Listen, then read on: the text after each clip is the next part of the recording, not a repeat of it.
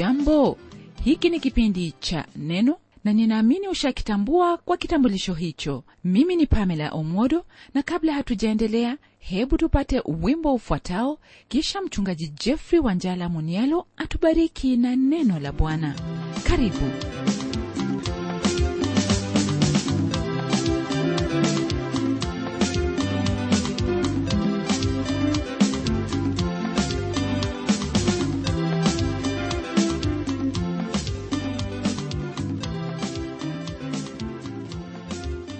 mara nyingi imekuwa kawaida ndugu msikilizaji kwa watu kufikiri na kutenda mambo bila ya kufahamu ya kwamba mungu anayo usemi mkubwa sana maishani mwao.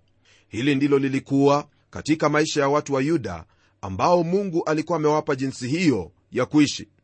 Na kama ufahamuvyo hakuna taifa ulimwenguni ambalo lilitunukiwa kuwa na mungu wa kweli kama hili taifa la israeli. Lakini wao baada ya muda waligeukia hilo ambalo lilikuwa la mataifa kwa kuwa huenda walijiona kuwa mtindo wao wa kumwabudu mungu mmoja hauendi sambamba na hali iliyokuwepo katika sehemu ile ambayo ilikuwa ni kuabudu miungu mingine. Mataifa ambayo yalizunguka nchi hiyo au taifa hilo la israeli walikuwa ni mataifa ambao walikuwa na miungu miongoni mwao. Kwa wao kumwacha mungu na kutenda maovu machoni pake mungu aliamua kwamba ni lazima atawahukumu kwa kuwa yeye ni mungu mwenye wivu na hawezi kushiriki utukufu wake na mwingine hii ndiyo sababu ambayo neno la mungu lilimjia sefania kwa njia hiyo ambayo tuweza kusema kwenye lugha ya kibinadamu kwamba mungu alikuwa amekasirika sana. Hili rafiki yangu ndilo ambalo nataka tuendelee kujifunza kutoka kwenye sura ya kwanza hiki kitabu cha sefania aya hiyo ya nne hadi aya hiyo ya 12 kwenye sura hii lile ambalo twalizingatia ni hukumu ya mungu juu ya yuda na yerusalemu mji wake mkubwa. Neno la mungu kwenye aya ya nne latwambia hivi nami nitaonyosha mkono wangu juu ya yuda na juu ya watu wote wakaao yerusalemu nami nitayakatilia mbali mabaki ya baali yasionekane mahali hapa na hilo jina la wakemari pamoja na makuhani. Neno la mungu ni wazi kuhusu hilo ambalo mungu ananuia kutenda juu ya taifa hili likinena habari ya hayo ambayo watu hawa walikuwa wakiendelea kuyatenda. Pamoja na kutangaza hukumu ataja jina la yuda ambao ni ufalme huo wa kusini na yerusalemu ambao ulikuwa ni mji mkuu wa taifa hilo. Lile ambalo laleta hukumu ya mungu juu ya taifa hili ni jambo moja nalo ni ibada ya sanamu. Kama tulivyosoma kwenye kitabu cha habakuki tulimwona mungu akinena mambo matano ambayo alinuia kuwahukumu watu hasa ikiwa kwamba ibada ya sanamu ilikuwa moja yao. Ila sefania moja kwa moja afupisha kila jambo kwa kusema kwamba ni ibada hiyo ya sanamu au miungu mingine ndiyo ambayo imeleta hukumu ya mungu juu ya watu wake naam hiyo dini ya uongo. Kwenye maandiko ndugu msikilizaji mafundisho ambayo tuyapata hasa kuanzia kile kitabu cha waamuzi ni kanuni inayohusu filosofia ya utawala au serikali ya kibinadamu ambayo ilikuwa kwa watu wale wa mungu yani israeli. Nayo hiyo filosofia ni kweli katika kila taifa ulimwenguni. Kwa taifa lolote kuanguka hatua ya kwanza ni hiyo ya kumwacha mungu wa kweli na kuanza kuabudu miungu mingine kisha hatua ya pili ni uovu ambao huingia katika taifa katika matendo ambayo watu huyatenda. Na mwisho ni kutokuwepo na amani katika taifa hilo. Kwenye kizazi chetu kuna watu wengi ambao hunyosha kidole chao kwa serikali na kuilaumu katika kila litendekalo. Lakini mimi sifikiri hivyo hata kidogo. Wengine nao wafikiri ya kwamba iwapo watu watabadilika na kuwa wazuri waache hayo maovu ambayo wanayatenda na kisha kuchagua mema basi hali ya taifa itakuwa bora na tofauti. Na hapa nasema kwamba wazo langu ni tofauti kabisa na mawazo hayo. Shida ambayo ni kuu sana rafiki yangu katika kizazi chetu ni hali hiyo ya kumwacha mungu wa kweli na kugeukia miungu mingine. Shida ipo nawe hapo na pia shida hiyo ipo pamoja nami. Shida ni kwamba kanisa limekosa kuwapa watu ujumbe unaotoka kwa mungu. Sineni habari ya kila kanisa au makanisa najua kwamba kuna makanisa mengi ambayo yametilia mkazo wa kweli ya neno la mungu na kulihubiri kama lilivyo nami namshukuru mungu kwa ajili yao. Lakini kuna hayo mengine ambayo yamepotoka na wala hawalihubiri neno la mungu kama lilivyo na kwa njia hiyo taifa halipati ujumbe wa kuwaelekeza. Na kwa sababu hiyo taifa limeingia kuwa ni lenye dini pasipo mungu. Ikiwa mwenzangu unalo wazo tofauti basi nijulishe sababu na maana ya kuwepo na hali hiyo ya ufisadi na wizi sio katika serikali tu bali katika kila tabaka ya kimaisha. Kwa nini yule mtu sokoni awe ni mwizi kama huyo anayefanya kazi kwingineko? Je wote huenda wapi siku ya ibada au humfanyia nani ibada? Ikiwa wanamfanyia mungu wa kweli ibada yani huyo mungu aliyeziumba mbingu na nchi basi ninayo tashwishi kwa kuwa hayo ndiyo ambayo mungu audhika nayo watu wanapoyatenda. Kwa hivyo lile ambalo lipo ni kwamba kristo amesalitiwa tena na hali hiyo ya wakristo kwa kuwa hali hiyo ya kukosa kutenda kama atakavyo hasa katika kunena ujumbe wake ndiposa twaiona haya maovu yakiendelea kuwepo miongoni mwetu. Katika maabada hakuna hilo ambalo lanenwa ambalo ni la kuleta mabadiliko na wala watu hawaingii humo ili kuabudu bali kutimiza siku hiyo tu kwa kuwa yaitwa ni siku ya ibada. Pamoja na hayo hawafikii kwenye ibada ili wapate huo mwongozo ambao ni wenye umuhimu sana mwongozo wa kiroho. Kutokana na hali kama hiyo ndiposa neno la mungu lilimjia sefania ili aonyeshe hilo taifa lile ambalo litawapata yani hukumu ya mungu kwa sababu ya hayo ambayo walikuwa wakiyatenda hasa kuabudu sanamu. Fahamu hili wakati wowote wa ambapo taifa la mwacha mungu wa kweli mungu aliye hai pamoja na kuacha maadili yake ambayo amewapa kuishi kwayo na mwongozo wa hali ya kimaisha basi kile ambacho hufuatia ni taifa hililokuwa na tabia ya udhalimu na mwisho kutumbukia katika lindi la msiba wa michafuko ya kisiasa. Hayo msikilizaji wangu ndiyo ambayo yamekuwa yakitendeka tangu jadi na hayana budi kutendeka popote pale iwapo watu watamwacha mungu wa kweli na kuishi katika njia zao. Kulingana na aya hii kuna aina tatu za ibada ya sanamu ambazo zimetajwa hapa. Ya kwanza ni hiyo ambaye yahusika na huyo aitwaye baali ambaye alikuwa ni mojawapo ya miungu ya wasidoni. Kulingana na aya hii kuna aina tatu za ibada ya sanamu ambazo zimetajwa. Ya kwanza ni hiyo ambaye yahusika na huyo baali aliyekuwa ni mojawapo ya miungu ya wasidoni. Ndiposa neno la mungu lasema kwamba mungu atakatilia mbali mabaki ya baali. Ibada kwa baali msikilizaji iliingizwa katika taifa hilo la israeli hapo mfalme ahabu alipomwoa yezebeli bintiye kuhani mkuu wa ibada zilizokuwemo huko sidoni na katika ufalme huo wa kusini ibada hii ya baali ilipata umaarufu wake hapo manase alipokuwa mtawala. Haya ambayo yamo hapa ni dhihirisho la lile nililokuambia ya kuwa ni vyema unaposoma kwenye vitabu vya unabii ya kuwa usome pamoja na hivyo vitabu vya historia. Na kwa hili ambalo twalisoma hapa ni vyema kwako kusoma kwenye kitabu cha mambo ya nyakati ya pili sura ya 33 na kile kitabu cha wafalme wa pili sura ya 21 yale ambayo utayapata katika vitabu hivyo utapata kwamba hakuna mfalme aliyetanga mbali na mungu kama mfalme huyo ahabu na mwenzie manase. Hasa huyo manase baada ya utawala wa kiungu wa baba yake hezekieli mtu huyu alirudisha watu wa mungu katika hali ya kuabudu sanamu na miungu ya mataifa jambo ambalo lilimhuzunisha mungu kwa kuwa alikuwa amewakataza mambo kama yale. Isitoshe alianzisha ibada kwa ashteri ambayo ilikuwa ni kati ya miungu ya kike katika mataifa yaliyozunguka israeli na yuda. Na mara mwenzangu kuna miungu hiyo ya kike na ya kiume kwenye dini yoyote lile ambalo hufuatia ni hali hiyo ya uzinifu na zinaa. Hili nalo ndilo lilikuwa jambo la kawaida ambalo lilikuwa likitendeka katika utawala wa wafalme hao wabaya katika yuda na israeli. Ndiposa mfalme yosia hapo alipoanza kutawala baada ya baba yake alianza kusafisha nchi kutokana na hayo maovu ambayo baba yake alikuwa ametenda kwa kuondoa na kubomoa kila sehemu zilizotumiwa kwa ibada ya maashera na baali. Tunapoendelea kwenye aya hiyo twapata hilo jina la wakemari.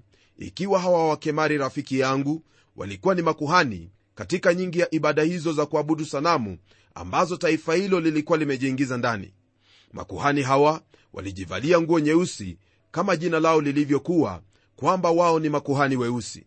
Baada ya kuona hayo hebu tuendelee kwenye aya ya tano kusudi tuone hayo ambayo mungu anaendelea kwa kusema.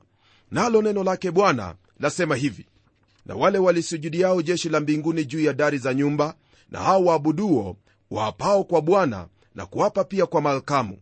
Kwenye aya hii twapata hilo ambalo watu hao walikuwa wakitenda katika ibada zao za sanamu. Hili ambalo lipo hapa ni aina ya pili ya hayo ambayo waliyafanya katika kumwacha mungu na kutenda maovu. Aina hii ya ibada ilikuwa imesambaa katika kila nyumba kwa kiwango cha kufanya kila mmoja ya jamii kuwa hekalu ndogo kwa ibada ya miungu ya kigeni.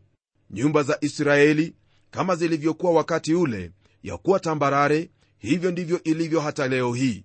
Kwenye dari hizo jamii ingelijikusanya ili kupumzika lakini badala ya sehemu hiyo kuwa ya mapumziko ilifanyika kuwa sehemu ya ibada ambapo miungu hiyo ya kigeni iliabudiwa. Mungu akinena na sefania amwambia kwamba ataunyosha mkono wake juu ya yuda na juu ya wale wanaokaa yerusalemu wale wasujudiao jeshi la mbinguni. Jeshi hilo la mbinguni ni hivyo viumbe ambavyo twaviona kila siku yani mwezi nyota na jua. Watu hawa waliabudu viumbe na sio muumba. Haya yote ni yale ambayo mungu aliwaagiza wasitende kwa mujibu wa kile kitabu cha kumbukumbu la torati na hicho kitabu cha mambo ya walawi. Waweza kusema kwamba watu wale hawakufuata hayo walioagizwa na kwa hivyo iliwastahili hayo ambayo mungu aliwahukumu kwayo. Ila kuna hili ambalo nataka ufahamu ya kuwa lolote ambalo watenda au hicho ambacho umekiweka kuwa mbele yake mungu hicho ndicho watu hawa walichokifanya na kama wao wewe pia wastahili hukumu yake mungu pamoja na hayo napenda ufahamu hili ya kuwa ibada hiyo ya kuabudu jeshi la mbinguni ni pamoja na hali hiyo ya kutafuta kujua yale ambayo yatakupata kama vile kuangalia nyota yako kwenye magazeti au kusomwa viganja na kadhalika. Ikiwa daima watafuta kusoma nyota yako basi uu miongoni mwa hao ambao wanaabudu viumbe badala ya mungu aliyebarikiwa milele na milele. Amina. Basi mpendwa ikiwa umekuwa ukifanya mambo kama yale yaache kabisa maana unamudhi bwana kwa matendo hayo kama ilivyokuwa wale watu wa yuda. Miongoni mwa maovu ambayo watu hawa walitenda ilikuwa ni kuabudu huyo ajulikanaye kwa jina malkamu. Jina hilo malkamu ni jina lingine la moleki mojawapo ya miungu ya hao watu wa mataifa hasa wale watu wa amoni. Katika ibada hii watu wale walimtoa mtoto mchanga aliye hai kama dhabihu ya kuteketezwa nao baada ya kutenda mambo kama yale waliapa kwa jina la bwana. Naam walikiri kwa vinywa vyao kwamba wanampenda bwana lakini kwa matendo yao walimkana kabisa. Je kwenye kizazi chetu si haya ndiyo ambayo yatendeka? Kuna sehemu nyingi ambazo zaitwa kuwa maabada lakini huwezi kusema kwamba jina hilo lafaa kwa sehemu hiyo. Maabada au kanisa kamili ni hiyo ambayo imejengeka juu ya mmoja. Jina lake ni yesu kristo mwana wa mungu aliye hai. Kanisa la kwanza au wanafunzi wa kristo walikutana kwa kusudi moja la kumwabudu yeye kutafuta kumjua na kuwa na ushirika kwa jina lake. Yote waliotenda kwa pamoja walitenda yakimwelekea yeye. Kwa ufahamu wako ni makanisa mangapi ambayo yamtaja yesu kristo? Iwapo atatajwa ni kwa njia hiyo ambayo si ya kusimamisha wazo au kweli ya kuwa yesu kristo ni yeye yule ambaye alisema kuwa ni hasa ikiwa kwamba yeye na mungu ni moja. Kile ambacho wengi wao hufanya ni hayo ya mdomo pasipo kumaanisha katika mioyo yao kama vile inavyodhihirika kwenye matendo yao. Hayo rafiki yangu ndiyo ujanja ambao ulikuwa ukiendelea katika nchi hiyo ya yuda. Kama ilivyo leo hii watu wale walikwenda kwenye ibada siku hiyo ya sabato na baada ya hapo kwenda kwenye ibada kwa moleki. Walifanya maovu kuenenda katika njia hiyo ya mataifa njia ambayo mungu alikuwa amewaagiza kwamba wasiifuate hata kidogo. Yote haya mwenzangu ndiyo ambayo yapo kwa kuwa watu sasa huyatenda hayo ambayo watu wale wa yuda walitenda. Sasa wapo kwenye ibada wanaimba na kumsifu yesu lakini usiku wao huenda kwenye nyumba za waganga na kufanya ibada ya mizimu. Waweza kuniambia kwamba haufanyi lolote kama hilo lakini kila mara unapotenda kinyume na neno la mungu wewe hauna tofauti na watu wale bwana wetu yesu kristo alisema kwamba hauwezi kuwatumikia mabwana wawili utampenda mmoja na kumchukia mwingine. Rafiki yangu usiendelee kufanya hayo kwa kuwa wajidanganya nafsi yako mwenyewe. Heri uamue ni lipi au ni nani ambaye utamtumikia kisha ufanye hivyo kwa uaminifu. Kwenye aya ya sita twaendelea kuona hilo ambalo mungu ananena kulingana na hayo ambayo watu hawa walikuwa wakitenda. Neno la mungu lasema hivi na hao waliorudi nyuma na kuacha kumfuata bwana na hao wasiomtafuta bwana wala kumuulizia.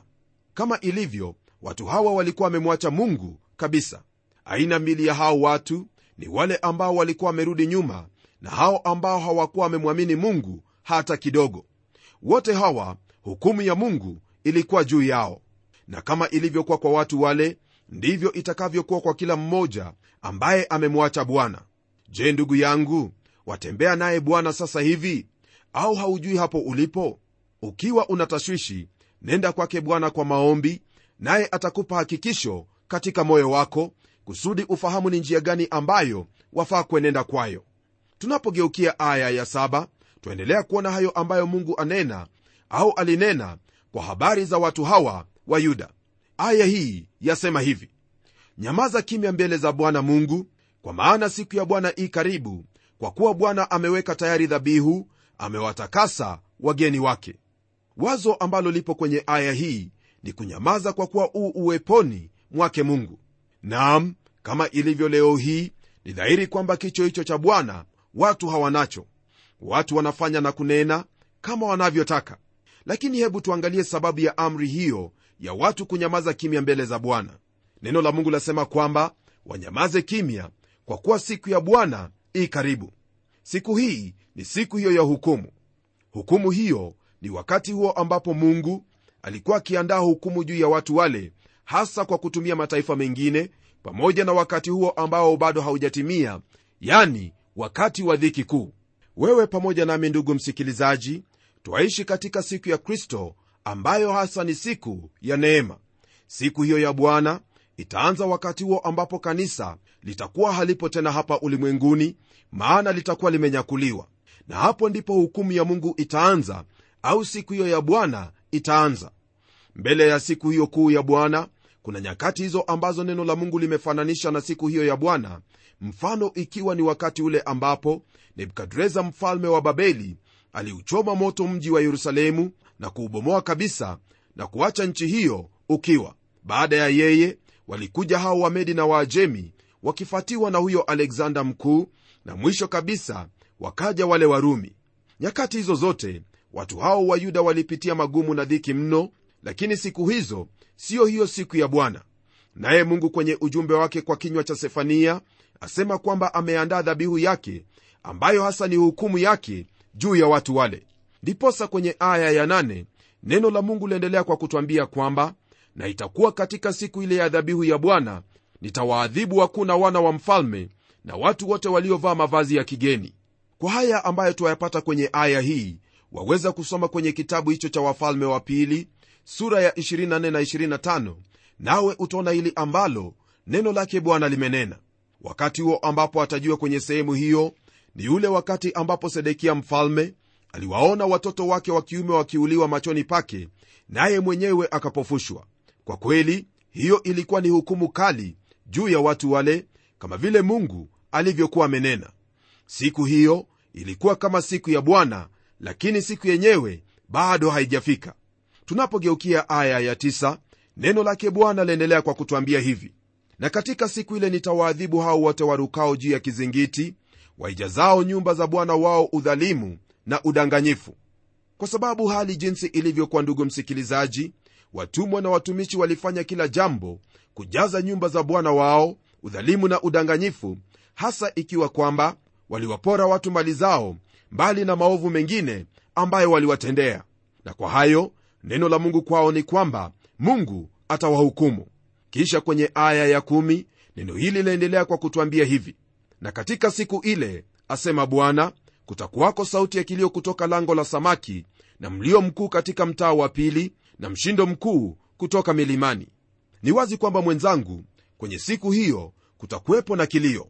Hukumu ya mungu juu ya taifa hilo itatokea kila sehemu wala hakuna popote ambapo mtu angelikimbilia ili ajiokoe nafsi yake. Na kama ilivyokuwa kwenye siku hiyo ndivyo itakavyokuwa kwenye siku hiyo kuu ya bwana ambayo bado haijatimia.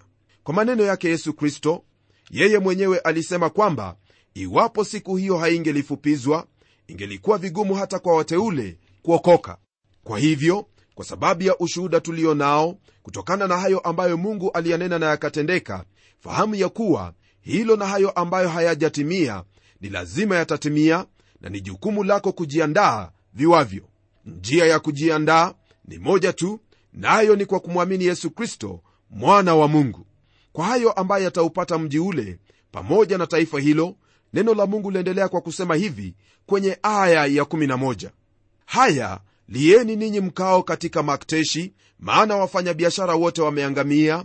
Hao wote waliokuwa na mizigo ya fedha wamekatiliwa mbali. Kwa mujibu wa haya tuyasomayo wakati huo wa hukumu hali ya kawaida ya kimaisha ndugu msikilizaji haitakuwepo tena maana wale wafanyibiashara yule anayenunua na yule muuzaji hawatakuwepo kwa kuwa watakuwa wamekatiliwa mbali kulingana na neno hili na baada ya hapo twaendelea kuona maneno yafuatayo kwenye aya ya 12 nalo neno lake bwana lanena hivi kisha itakuwa wakati ule nitauchunguza yerusalemu kwa taa nami nitawaadhibu watu walioganda juu ya sira zao wasemao katika mioyo yao bwana hatatenda mema wala hatatenda mabaya.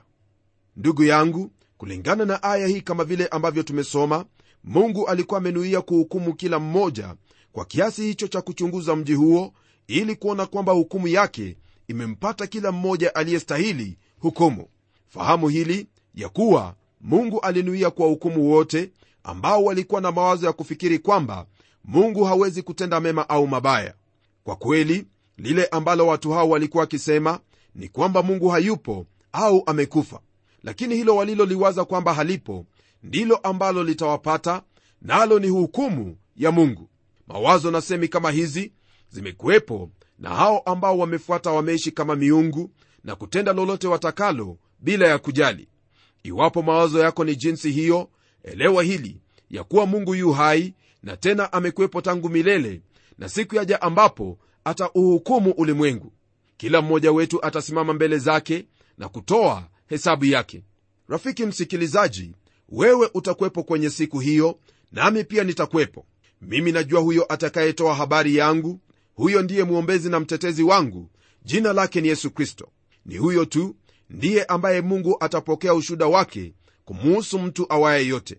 Je ni nani atakayekutetea ndugu yangu? Ni nani atakayetoa habari yako? Iwapo si yesu una shida kubwa na wafaa kuteneza uhusiano wako naye kwa kuwa ndiye hakimu mwenye haki ambaye atauhukumu ulimwengu wote. Hapo ndipo ndugu msikilizaji wapata uokovu wako nawe utafanya jambo la busara iwapo utamgeukia mungu katika maombi. Lililopo kwangu mimi ni kuomba pamoja nawe wakati huu. Na tuombe. Mungu uishie milele huu mungu mwenye haki ndiposa umetufunulia hayo ambaye yaliwapata watu wale kusudi tusifuate mfano wao bali hao ambao waliishi kwa kicho chako. Namwombea ndugu yangu ya kuwa utamsaidia aendelee kuishi kwa jinsi hiyo ambayo itakupendeza kwa kulifuata neno lako kama unavyomwamuru. Bwana hakuna hilo ambalo umelificha kwetu kwa kuwa watupenda na hautaki tuangamie bali tuingie katika raha yako kwa njia hiyo ya bwana wetu yesu kristo.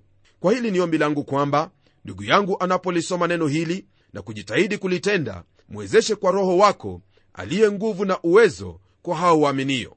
Haya nimeyaomba katika jina la yesu kristo aliye bwana na mwokozi wetu amen. Ndugu mpendwa mungu ambaye twamtumikia yeye ni mungu mwenye upendo na pia ni mwenye wivu na wala hawezi kukushiriki wewe na miungu nyingine yote. Tafuta kumwabudu katika kweli na roho kwa yote uyatendayo. Najua kwamba mungu atakuwezesha kufanya hivyo kwa neema yake. Na hadi tutakapokutana tena kwenye kipindi kijacho ni mimi mchungaji wako jofre wanjala munialo na neno litaendelea.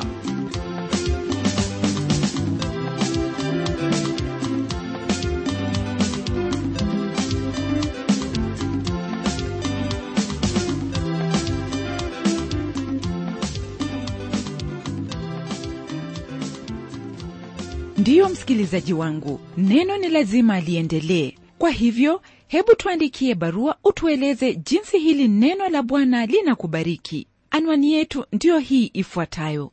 Kwa mtayarishi kipindi cha neno transworld radio sanduku la posta ni 21514 nairobi kenya. Kumbuka msikilizaji wangu waweza kununua kanda ya kipindi hiki ambacho umekisikiza leo.